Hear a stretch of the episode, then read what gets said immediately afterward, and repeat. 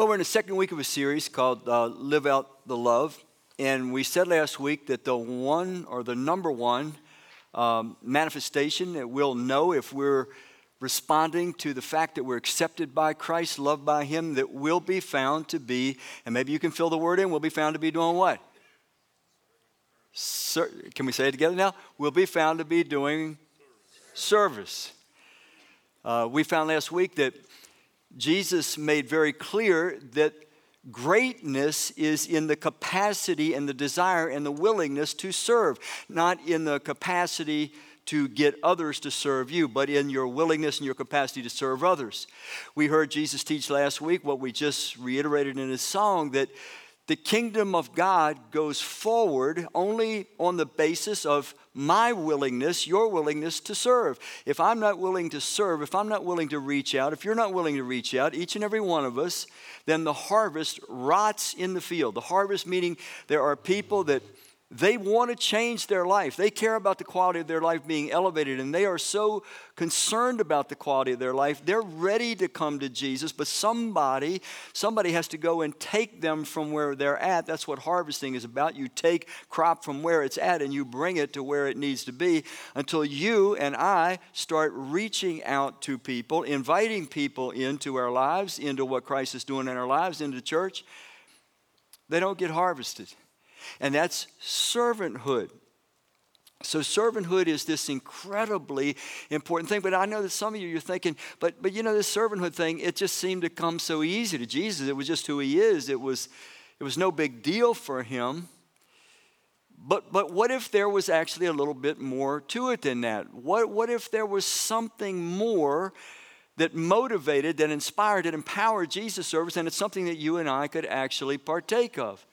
More importantly, why is service, let's be honest, or being a servant, why can it be, why does it seem to be so hard, at least sometimes, for you and I?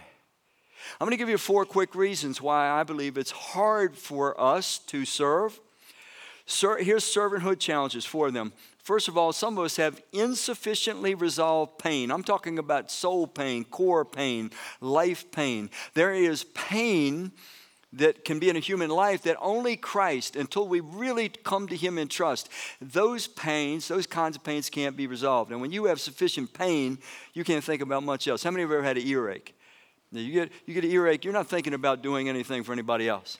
Insufficiently resolved pain, insufficiently resolved struggles. Once again, some of us have so much turmoil, so much struggle within, around us, that can't be resolved except apart from Christ, and it may take time, that that makes it tough for us to serve or even think about serving anybody.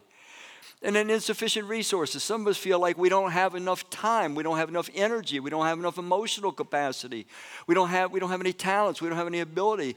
And so we feel that we have insufficient resources to be servants. And then this last one that we're going to really expand on today insufficient vision some of us just can't really see other people's needs very well. We, we, we can't particularly understand how to serve or where to serve. It's kind of like that glass. Ever, we've all seen that glass where, you know, if you stand back off it, all you can see is yourself. It's a mirror. And so all you see is yourself. But if you get really close to that glass, you can look through it and you can see on the other side. There could be a room full of needy people on the other side, but if I'm standing back, all I can see is me. Sometimes all I can see is me, my lifestyle, my convenience, my concerns, and I have to get close. I have to get a different outlook. I have to get a different focus, a different vision before I can even see the others sufficiently to start to be a servant. We want to talk about that today the servant's outlook. There, there's, a, there's a secret, I believe. We're, we're going to attempt to take an inward look at Jesus so that we can understand his outlook. His outlook was very unique, but it's not something that's beyond the understanding or the reach of each and every one of us. So we want to turn to a book in the New Testament called the Book of Philippians. And if you don't mind turning there, it's page 1324. And the book was written to a group of followers of Christ living in a Greek city called Philippi by the Apostle Paul. Uh, Paul wrote it in about 62 AD. He had been a follower of Jesus at that point for about 27 years himself. And we're going to look at chapter 2, and we're actually going to start with verse 4 instead of verse 5 and go through 11. Philippians chapter 2, verse 4. It says, Each of you should be concerned not only about your own interest, but about what? Interest of others as well. Now, now, he wouldn't have put that there if it came easy to us, if it was natural to us. It's obviously not easy. It's obviously not natural to be concerned for the interest of others. Then in verse 5 it says, You should have the same attitude toward one another that Christ Jesus had. Now, that word attitude, just so you know, in the original Greek word, it's really hard to translate, and, and it's kind of the same frame of mind, and I'm calling it today the same outlook. Have the same outlook that Jesus Christ had. Verse 6 Who, though he existed in the form of God, did not regard equality with God as something to be grasped, but emptied himself by taking on the form of a slave, by looking like other men, and by sharing in human nature. He humbled himself by becoming obedient to the point of death, even death on a cross. And as a result, God uh, exalted him and gave him a name, gave him the name that is above every name, so that at the name of Jesus every knee will bow in heaven and on earth and under the earth, and every tongue confess that Jesus Christ is Lord to the glory of God the Father. So here we have this portion of scripture where it talks about Jesus though he's God in flesh, he deliberately sets aside his deity. He didn't appear on the earth in blinding light. He didn't speak in a way that was ear splitting. He didn't intimidate. He didn't scare people off. He limited the manifestation of his divinity. But he limited it, now get this, he limited it in a way that would magnify our ability to understand who God really is, what God's really like. You'll see that as we go on just a bit. So, we want to try to take a look at Jesus' outlook. Why, why was servanthood so easy for him? What was it that he was driven by? What was it that he saw? There's a couple guys. There, one guy's name is Danny Hillis. He's an engineer and inventor. And another guy named Stewart uh, Brand, who is the president of the Long Now Foundation. And they have some concerns. They express like this for many reasons, long range thinking is harder and harder to come by these days. That clock, by the way, take a look at it. It is a clock. I know it's odd looking. They're building a clock that's going to go for a 10,000 year span. And they're trying to give a symbol to show people we need to stop being so short sighted and think about what impact our lives have in the long run. They go on to say this Civilization is revving itself into a pathologically short attention span. The trend might be coming from the acceleration of technology, the short horizon perspective of market driven economics, the next election perspective of democracies, or the distractions of personal multitasking. All are on the increase. Some sort of balance corrective is needed. So they're concerned that we don't have sufficient long range vision. And I think if we start to look carefully at why servanthood was so easy, seemingly, to Jesus, part of it was because of his outlook being of a long range sort. There's a passage in the book of Hebrews, chapter 12. Kelly, if I get them, just turn my volume down a little bit. I'm echoing so much up here, I can hardly hear myself. I mean, you know, don't, don't drown me out totally, but just a little bit. Hebrews chapter 12, verse 2.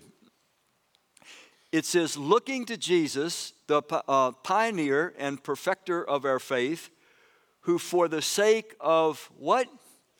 For the sake of joy. Okay, so, so remember this now. Jesus did something for the sake of joy. What did he do? For the sake of the joy that was set, where was it? Where was this joy? Set before him. He's looking down the road, long term, for joy that will be coming. Looking at Jesus, the pioneer and perfecter of our faith, who for the sake of the joy that was set before him, what did he do? Endured the cross. So he endured the cross because he was looking down the corridors of time and he was seeing joy because he knew that you and you and you and me, that, that some of us would be reconciled to God. We would come back to our Creator in trust because he was willing to show the real heart of God by going to the cross and setting aside his power and sacrificing himself to show to you and I and every human being since that God, our God, our Creator, is the safest person in the world. Far from one that we should be intimidated by or run from or be afraid of, we are, he is the one we should run toward. And God wanted to show that. And so Jesus endured the cross because he saw that that revelation of God would win us back, many of us back, to God in trust even though he was disregarding its shame and has taken his seat at the right hand of the throne of God. So we see that Jesus had this long sighted reward orientation that made servanthood easier for him. We tend to think it was just spontaneous. Jesus did it because he was Jesus. There's some truth to that, but Jesus, it says right there, was looking at the results, at the reward, at the joy that the cross that he did not like, called it shameful, had to endure. Now, let's just suppose I was an employer and I had a business and, and I was offering you a job. And here's the job I'm going to offer you I'm going to offer you this job where you will handle, you will change and handle soiled diapers eight hours a day, 40 hours a week. All day long, eight hours a day, nonstop, 40 hours a week, soiled diapers. How many of you want that job? Can I see your hands? There is one. You have soiled diaper euphoria, evidently. but you do want the job. I'm telling you, you all want the job. You don't, you don't know me, so you don't know what a good employer I am. If you come to work for me changing dirty diapers eight hours a day, 40 hours a week, I'm going to pay you a million dollars a year. How many of you just changed your mind? You want the job? Can I see you? You want the job? Some of you are like, I don't know, man. I don't know. you see, some of you at least would endure the soiled diet. He would enjoy, some most of us would endure because we're looking at the reward ahead, the joy ahead. Servanthood has to have a long sighted vision component to it. Jesus had that. Again, in the book of New Testament book of Colossians, Paul, the apostle, once again writing to followers of Jesus in a city called Colossae, he's writing about Jesus. He says, For God was pleased to have all his what? Fullness. Everything there is that can be fathomed about God was manifested in Jesus. It, w- it was put in a form that we could take it in. For God was pleased to have all his fullness dwell in the Son. And through him, through the Son, through Jesus, through him to do what? Reconcile all things to himself. Now, reconciliation, pause for a minute. You don't need to reconcile someone unless a relationship has been broken or ruptured. The relationship between God and humanity was broken or ruptured in the Garden of Eden when uh, a very powerful angelic being who himself was in rebellion against God, slandered God's character to humanity. And the first two humans trusted in the deceiver, the slanderer, and thought that God was dishonest and someone to be feared and not trusted. So now God has worked to bring us back to a place where we see him for who he is. God is always trying to reveal himself and reveal the truth.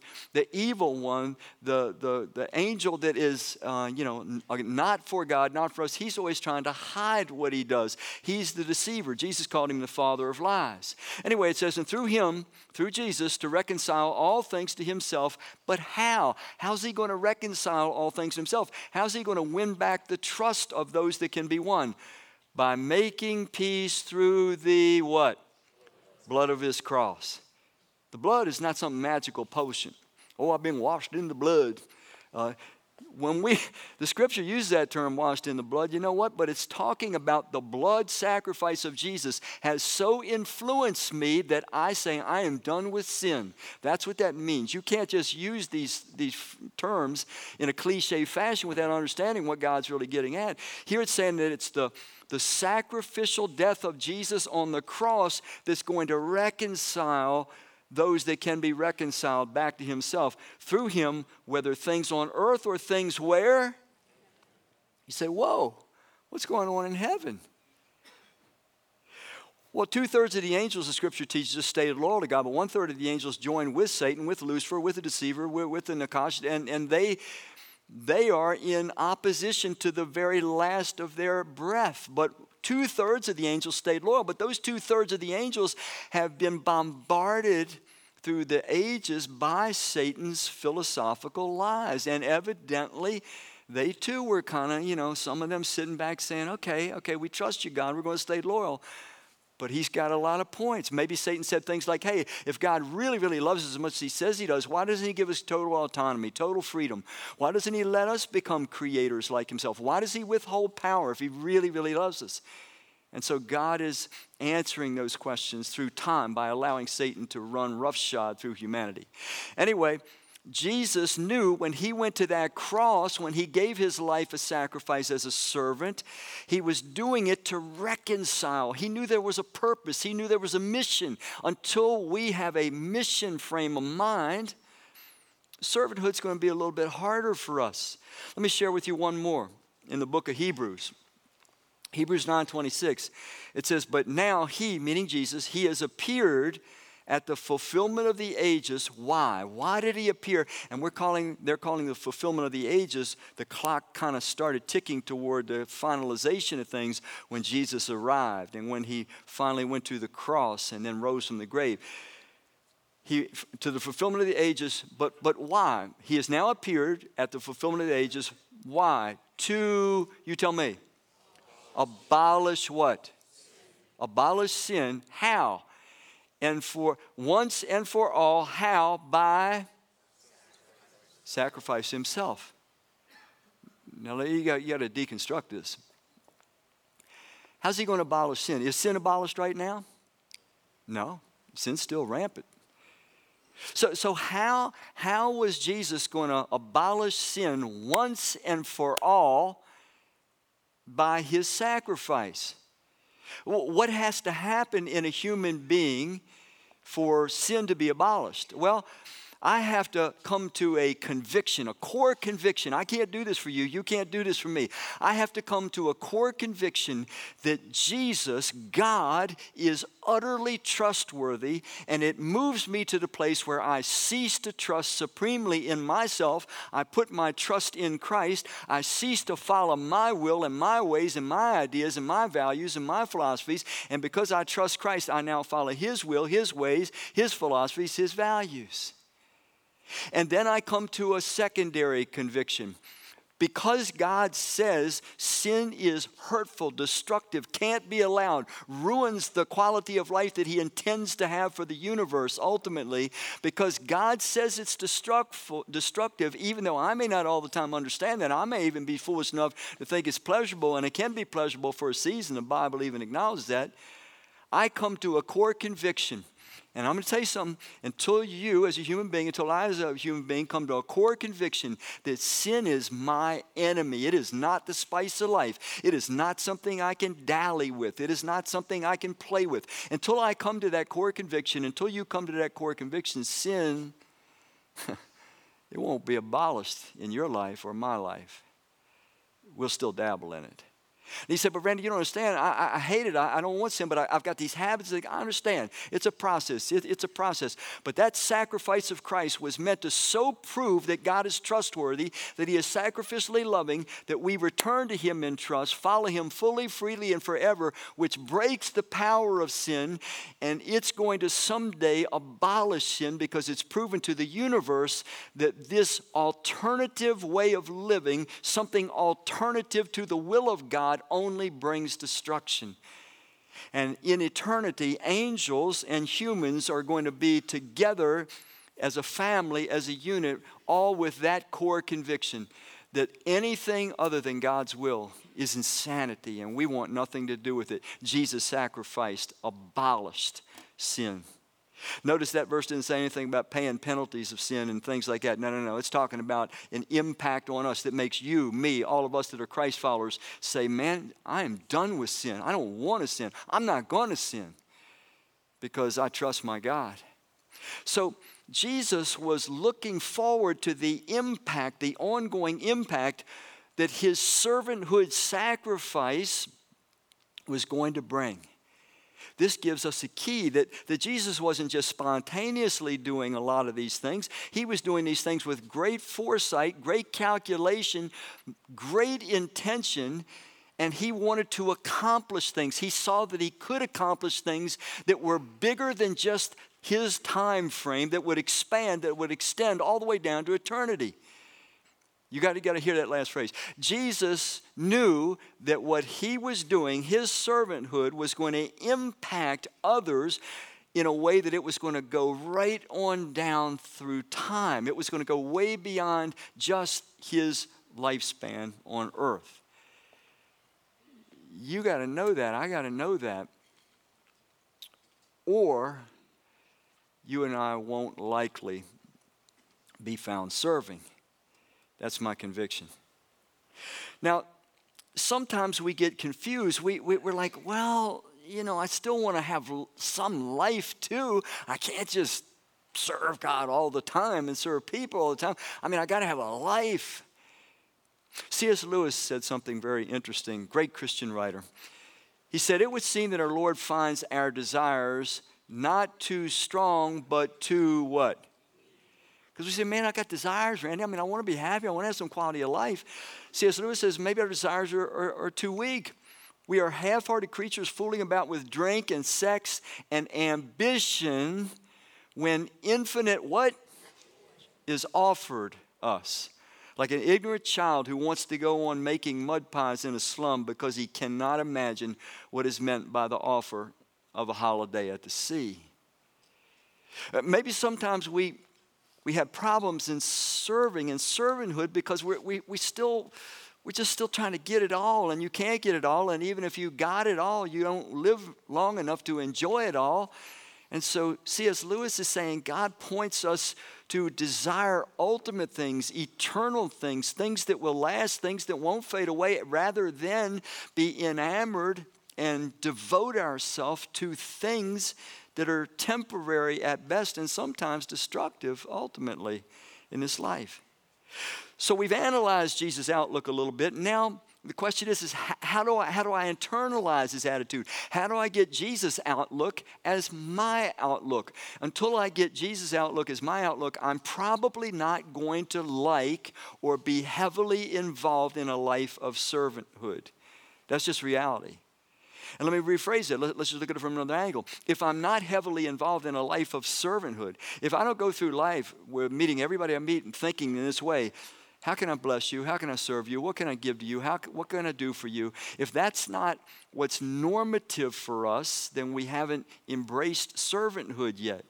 Whether we're at our place of business or whether we're in the community or whether we're just interacting with those in our family or our friends, this, this ought to be the way we go through life. Not what can you do for me? How are you going to serve me? What am I going to get out of this? But what can I give to you? What can I do for you? How can I help you? How, how can I bless you? So, so this is a, a very uh, vast concept. It's not just serving, as it were, in a position in the church, although it certainly can and should probably include that. But it means I'm a servant. Because Jesus said servants are those that are great. Babies don't serve their parents, parents serve babies. Your dog doesn't serve you, you serve your dog. Who's greater? You or the dog? You're greater, and that's why you serve. You can. Who's greater, the baby or the parent? Well, the baby can't do anything. The parent can do lots of things. The greater always serves the lesser. And so God wants to expand our capacity to go through life as servants, but we've got to internalize this outlook on life that Jesus had.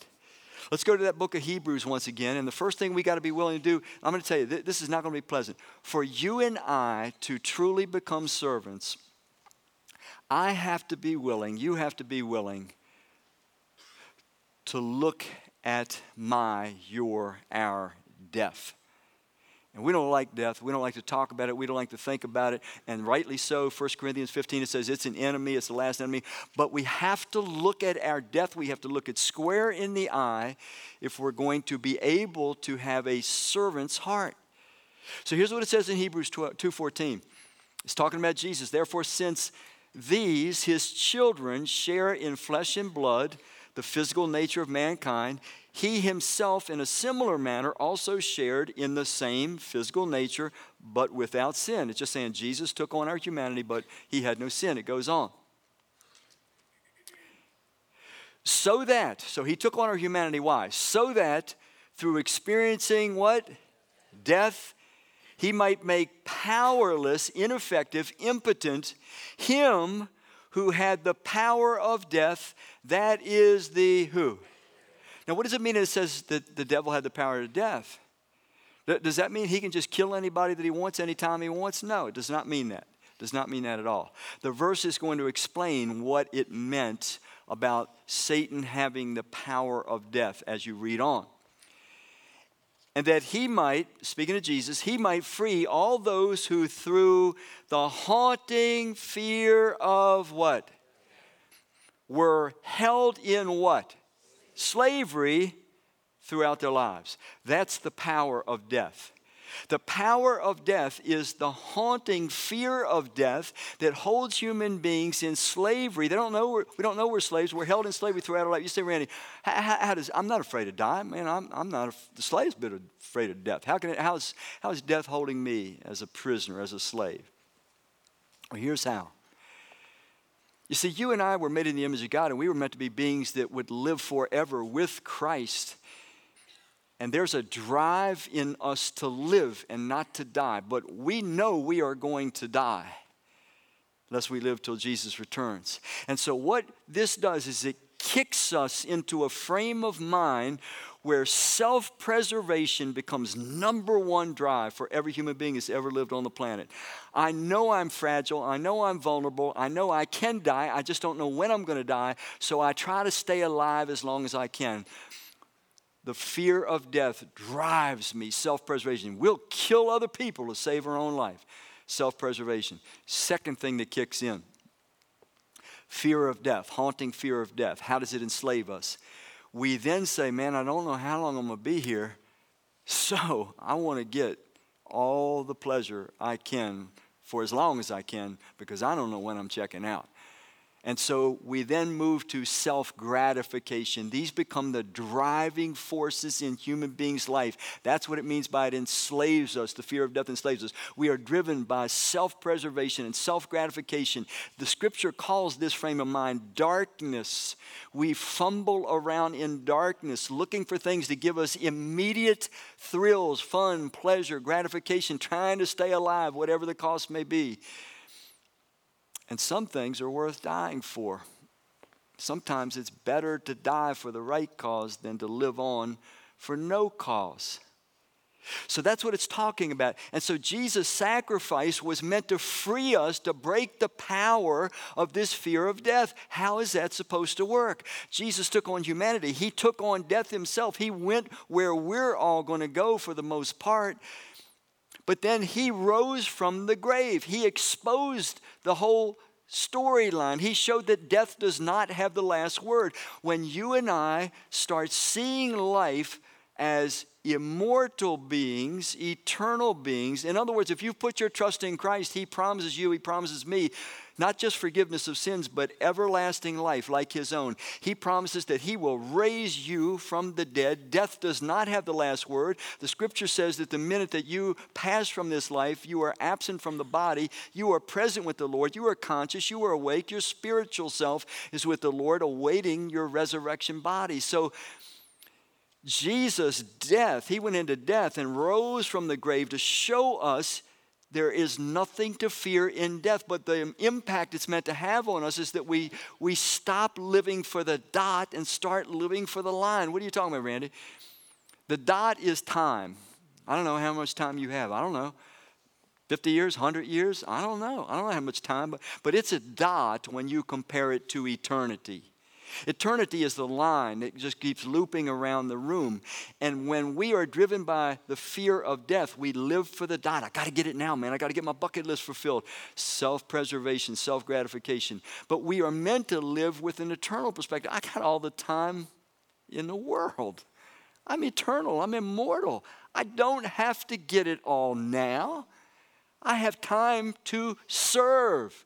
I can live a sacrificial life now because I'm not going to get my deepest desires met in this life anyway. They can't be met, not my deepest desires, because my deepest desires, they're global, they're eternal, they're massive, they're big, they're perfect. So once I embrace Jesus rose and he promises I'm going to raise, I now can I don't have to live this desperate desperate life. Get it all now while I can.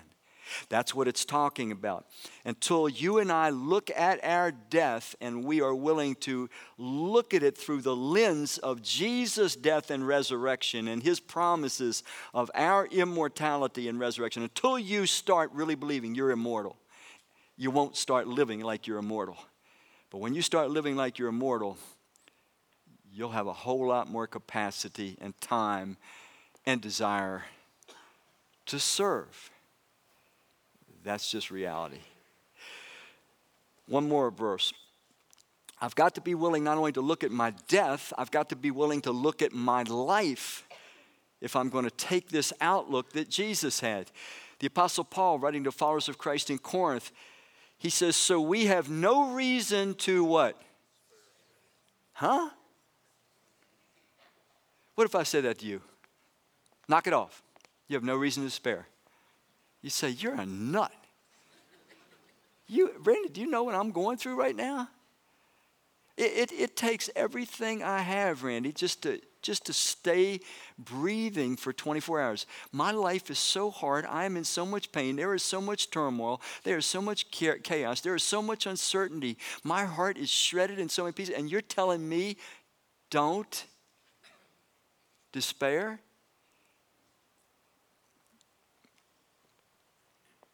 Is God telling us, don't despair? Some of us are in despair today. Why? Why is God saying this to us? Why, how, can, how can you say that to me, God? How can you tell me don't despair? So we have no reason to despair, but we think we have a lot of reasons, a whole list of reasons. Despite the fact that our outer humanity is falling apart, it's just talking about physical aging, and decaying. Our inner humanity is breathing in new life every day. Our spirit, our soul, it, it's growing, it's getting strong, it's immortal, it's eternal, it's full of life, even though our bodies are decaying. He goes on. You see, the short lived what? Pains of what? This life. That takes in everything. You see, no matter how much pain you have, no matter how much pain I have, it's going to be short lived. You want to know why? When you're in pain, it doesn't feel short. It feels like time stands still, right? You feel like, oh my goodness, I don't know if I can make it another minute. But all of your pain, all of my pain is going to be short lived because you're short lived and I'm short lived. Our journey on this planet is not going to be long. Some of you know already, it goes so much faster. Young people, listen, I'll tell you a secret. Your life is going to whisk by you way, way faster than you think. Ace, you're going to look in the mirror one day, you're going to see this, man. now, inside, you're still going to be Ace, the young dude. I look in the mirror, man, I still see Randy of Southeast, little Randy Dandy of Southeast, little young teenage whippersnapper.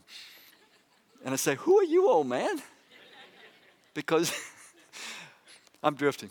You see, the short lived pains of this life are creating for us an eternal glory, eternal, eternal, look down the road, long range, eternal glory that does not compare to anything we know here. It's saying, you know, you think about the best experience that you could conceive of here and what's awaiting in eternity. It's never going to be lost, it's never going to end. It's so much better that that finite language can't even touch it, is what that verse is saying. So we do not set our sight on the things we can what? see. We don't we don't focus on that. Remember this is about focus. Servants have to have the right focus. We focus. We don't focus on the things we can see with our eyes. All of that is fleeting. It will eventually fade away. Instead we focus on the things we what cannot see. Why? Which live on and on or are eternal. Until you and I really start living in light of eternity. Really believe it. You got to believe this to your core.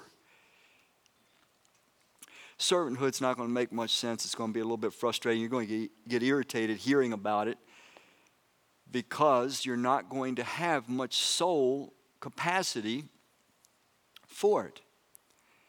But once you know you're immortal, you're eternal, once you know that you have the capacity, God given capacity, to make impact on another human being that will flow right on into eternity, that it's more valuable than anything else, you will find time, you will take risks, you will take journeys and experiments to learn just how much serving capacity and ability and opportunity you really have. And you won't dread it, man. The thing you'll find along the way is this is who. this is who I was always meant to be. I find myself when I join side with Jesus and become a servant. I don't lose myself, I find myself. I want to close with something that I came across. It's really interesting. Um, it's an app, and uh, it's called Be My Eyes Bringing Sight to the Blind and Low Vision People. And the way this thing works is that this is given to low vision people or blind people, and um, they get this app for free, if I understand it correctly. And so, like, let's say I'm a blind person and I, I want to catch a bus. Well, I turn on the photo part, uh, the camera part uh, of my phone, and I walk, and somebody's on the other side that's sighted, and they're saying, Oh, no, no, no, stop. You, you've got a traffic light there. Okay, wait. Now you want to make a left hand turn. You got to cross the street, and your bus will be right there. And then they, they hold it up. Oh, no, that's not the right bus. You wanted to go to E Street. That one's not going to E Street. And you live your life. This is really cool. You live your life through the eyes of another. You have to have complete trust in them. But get this if I'm blind or if I have severe vision problems, aren't I better off trusting the vision of someone else who has good vision? But that's hard, isn't it? It's hard to trust somebody else with your life. It's hard to trust somebody else with the quality of your life, the happiness of your life. And yet, that's exactly what servants do. You won't become a servant. I won't become a servant until I'm willing to let Jesus guide me through life and see life through his eyes. I've got, to, I've got to believe the way he believes. I've got to feel the way he feels. I've got to see things and people and situations the way he does. And I'm going to lose a lot of control of my life because I'm going to trust him that he knows what's best, wants what's best. And when he calls me to serve, and he's calling you to serve, Make no mistake, He's calling every one of you to serve. You were born to serve. You were born to be a servant. You're made in the image of God. He's the greatest servant in the universe. But you've got to be willing to take courage. Just like the song says, the harvest is ripe. There's lots of people needing to be served. The harvest is plentiful, Jesus said, but the laborers are few. Change that. Change that. You know who you are, you know what your life's like. Embrace Jesus' vision. Let Him become your lens, let Him become your eyes, let Him become your sight. Here's what I promise you everybody's life's going to end sooner or later. You don't want to end your life being a self absorbed, selfish, consumeristic 21st century brat. You don't.